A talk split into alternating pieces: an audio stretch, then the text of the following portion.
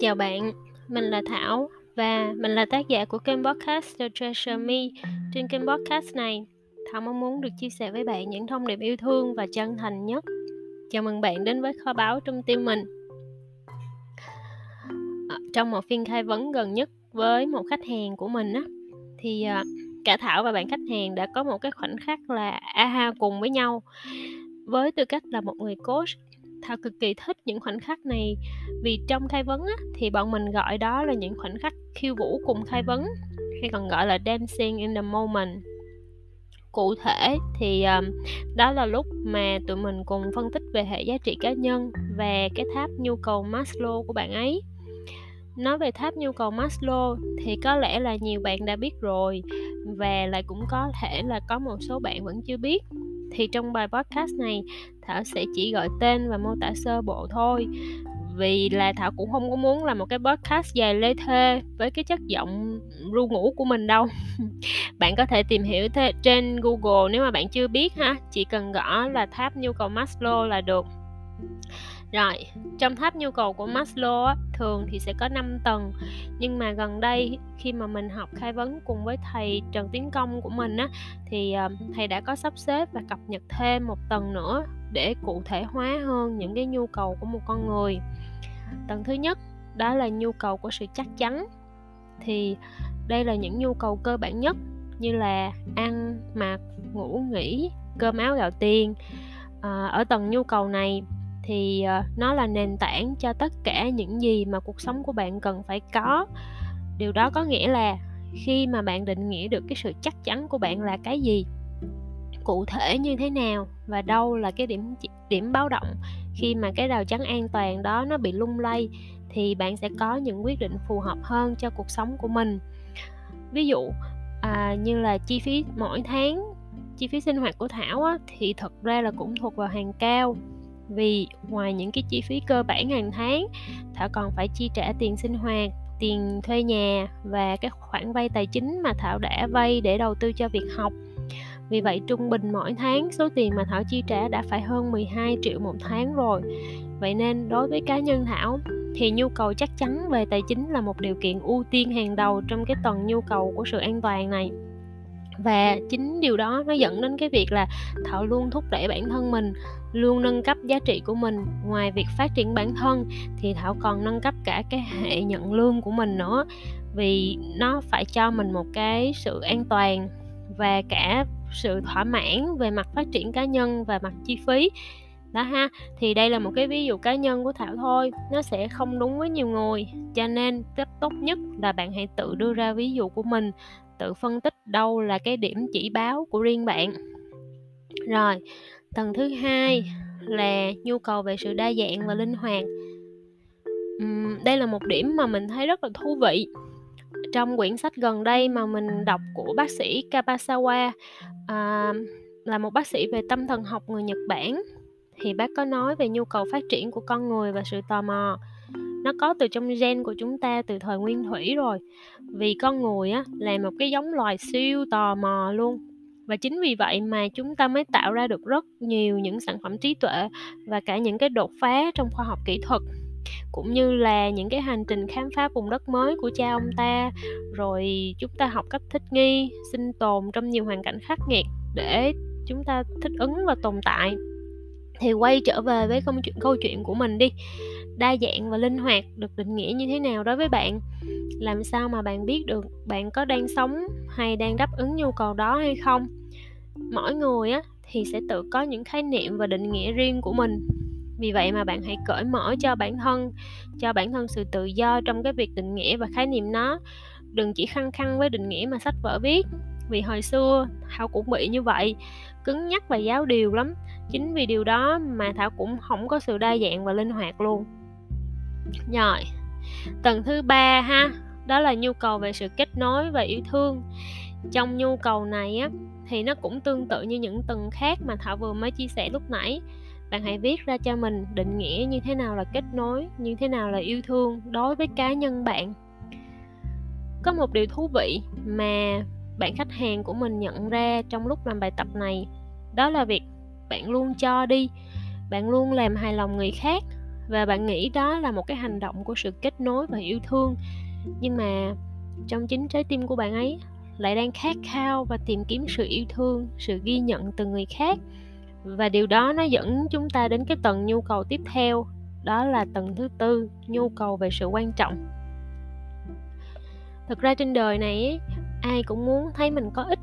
Không ai muốn bị đẩy ra một bên, mờ nhạt và biến mất cả có một điều buồn á, là đối với những bạn mà bị mất niềm tin trong cuộc sống, những bạn bị mất định hướng, mất cả niềm vui sống và tìm đến việc tự tử.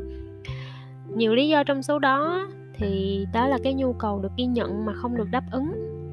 Tại sao mà thảo nói như vậy? Thật ra là chia sẻ với bạn là thảo đã từng có một cái giai đoạn trầm cảm và khủng hoảng cùng cực lúc mà mình còn trẻ thì trong giai đoạn đó đã có lúc mà thảo nghĩ đến việc tự tử. Vì lúc đó mình thấy mình vô dụng lắm.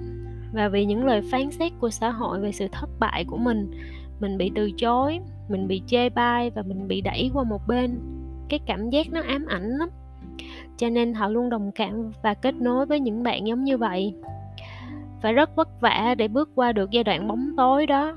Và cũng phải rất dũng cảm để tự mình quay về và ghi nhận bản thân mình trong tháp nhu cầu này á, bạn sẽ thấy rất là rõ trong môi trường công sở. Ví dụ như là khi mà bạn làm tốt và bạn được xếp xếp khen thì có phải là bạn rất là vui không? Rồi, và tiếp theo ha, đó là tầng thứ năm, nhu cầu về sự phát triển. Vậy thì ờ, làm thế nào để đo lường được sự phát triển của chúng ta? Ngoài cái việc là bạn ghi ra những cái khái niệm và những chỉ báo cho sự phát triển giống như những cái tầng nhu cầu trên. Thì à, bây giờ nếu được, bạn hãy lấy ra cho mình một tờ giấy. Tốt nhất là giấy A4 ha, và lật ngang tờ giấy đó ra. Rồi sau đó thì bạn hãy vẽ một cái đường ngang ở giữa tờ giấy. Rồi, bây giờ chúng ta bắt đầu hành sự nè. Hành sự ở đây là làm gì? Ok, rồi năm nay bạn bao nhiêu tuổi bạn đã trải qua những thăng trầm gì trong cuộc sống của mình và bây giờ hãy xác định đâu là cột mốc cho một sự kiện đầu tiên đã thay đổi cuộc đời của bạn. Ví dụ, năm nay Thảo 33 tuổi và sự kiện đầu tiên thay đổi cuộc đời của Thảo lại là năm 4 tuổi. Rồi cột mốc thứ hai của Thảo là năm 12 tuổi, rồi 16 tuổi và cứ vậy Thảo đánh dấu dần lên trên giấy cho đến năm 33 tuổi. Rồi, tiếp theo làm gì nữa? Tiếp theo, chúng ta sẽ ghi ra những điều đã thay đổi theo cả hướng tích cực và hướng tiêu cực. Những cái sự thay đổi theo hướng tích cực thì hãy ghi ở phía trên đường kẻ. Cụ thể đó là sự kiện gì? Bài học của bạn là gì? Và bạn đã thay đổi như thế nào? Rồi tương tự bạn hãy làm tương tự cho cái sự kiện nào đã gây cho bạn sự um, một cái điều gì đó mà bạn không vui những trải nghiệm ờ, hoặc là giống như mình đó là lúc mà mình bị trầm cảm hoặc là mình bị tiêu cực mình bị mất mất niềm tin thì sẽ ghi bên dưới đường kẻ ghi cụ thể ha. Giống như lúc nãy cụ thể đó là gì bài học nhận được là gì và đã thay đổi như thế nào hoặc là đã có cái điều gì bất như ý xảy ra rồi sau khi làm xong á thì bạn sẽ nhìn được bức tranh tổng thể nó giống như là một cái điện tâm đồ vậy đó. Rồi và đây chính là phương pháp đường kẻ cuộc đời của Darcy. À, bạn có thể sẽ có một cái khám phá cực kỳ thú vị sau khi làm bài tập này luôn. Thảo cam đoan thảo xin hứa và thảo xin thề với bạn về điều đó luôn. Rồi tầng cuối cùng đó là tầng số 6 nhu cầu về sự cống hiến. Rồi đây là nhu cầu cao nhất trong tháp của nhu cầu của Maslow.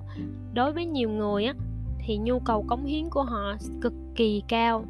Và trong lịch sử của chúng ta thì đã có rất là nhiều những nhân vật đã cống hiến cho sự nghiệp cho thế giới và cho cả nhân loại nữa như là Đức Phật, Đức Chúa, mẹ Teresa, nhà vật lý Stephen Hawking và cực kỳ cực kỳ nhiều những con người tuyệt vời khác nữa. Trong một cái workshop mà Thảo tham gia cách đây một năm, uh, cô Rachel Davis là người coach của chương trình á, thì cô đã cho tụi mình làm cái bài tập về ước mơ. Và bài tập đó thật ra là một cái form khác dạng khác của nhu cầu cống hiến. Bài tập cụ thể là bạn sẽ vẽ ra trong một cái tờ giấy những vòng tròn đồng tâm. Vòng tròn trong cùng là bạn rồi vòng tròn tiếp theo là đến gia đình và các mối quan hệ thân cận nhất. Rồi tiếp theo nữa là cộng đồng và hệ sinh thái xung quanh bạn. Rồi tới đất nước. Và vòng tròn cuối cùng đó là vòng tròn về thế giới và nhân loại. Hãy cứ cởi mở và chân thành nhất với ước mơ của mình. Không nhất thiết bạn phải mặc một bộ đồ siêu nhân để đi cứu thế giới như các siêu anh hùng. Cũng không phải cứ chăm chăm lo cho sự phát triển của bản thân thì gọi đó là ích kỷ. Đừng phán xét ước mơ của bất kỳ ai cả. Và đó là điều mà cô Rachel đã chia sẻ trong buổi workshop đó của tụi mình. Và bạn biết không, sau khi mà làm bài tập xong á, thì ờ, tụi mình đã ngồi trong cùng một cái vòng tròn để cùng nhau chia sẻ. Người nói thì chỉ cần nói về giấc mơ của mình một cách chân thành nhất. Còn người nghe thì chỉ cần nghe và cảm nhận bằng cả trái tim, không cần hỏi, không cần nói gì, chỉ ở đó lắng nghe và cảm nhận thôi vậy đó sau cái buổi workshop thì mình nhận ra cái nhu cầu cống hiến của mình cũng cực kỳ là cao luôn. Và vì mình rất là thích chia sẻ những gì mình có từ những món quà kiến thức giá trị hay thậm chí là những suy nghĩ. Và mình cũng không bao giờ muốn giữ một cái điều gì đó cho riêng mình cả. Cống hiến có thể chỉ là việc bản thân sống tử tế mỗi ngày như là giữ cửa cho một ai đó rồi làm tình nguyện viên cho một dự án nào đó hay là quyên góp chia sẻ lan tỏa hay là xa hơn nữa là việc giúp cho người khác sống tốt hơn mỗi ngày. Rồi xa hơn nữa đó là việc làm thế nào để tạo ra một cái dự án cho cộng đồng cho đất nước và cho thế giới của mình. Rồi tiếp theo á, là sau khi mà bạn đã xác định các nhu cầu của mình rồi thì hãy tự do sắp xếp theo thứ tự ưu tiên của riêng bạn chứ không nhất thiết phải đi theo một cái trình tự của sách vở đâu ha. Hồi nãy giờ là thợ đi theo trình tự. À, mà um, trên tài liệu nó ghi nhưng mà bạn thì bạn có thể tự do sắp xếp cái nào trước cái nào sau cũng được. Vì này là nhu cầu của bạn mà. Rồi. Ôi trời mình bảo là mình nói ngắn thôi mà bây giờ đã là gần 13 phút rồi ha. Thôi hy vọng là bạn không bị ngất trên cành quất khi mà nghe thảo ru ngủ ha vậy thì hôm nay đến đây thôi nha. Bài podcast tiếp theo thì thảo sẽ tiếp tục nói về hệ giá trị tự thân và cái khám, khám phá aha moment của mình sau ha. Chúc bạn một ngày mới tuyệt vời. Và nếu mà bạn có gì muốn chia sẻ với mình thì uh, thảo có để email trong phần mô tả ha. Rồi cảm ơn bạn đã lắng nghe podcast của mình và hẹn gặp lại bạn trong tập podcast tiếp theo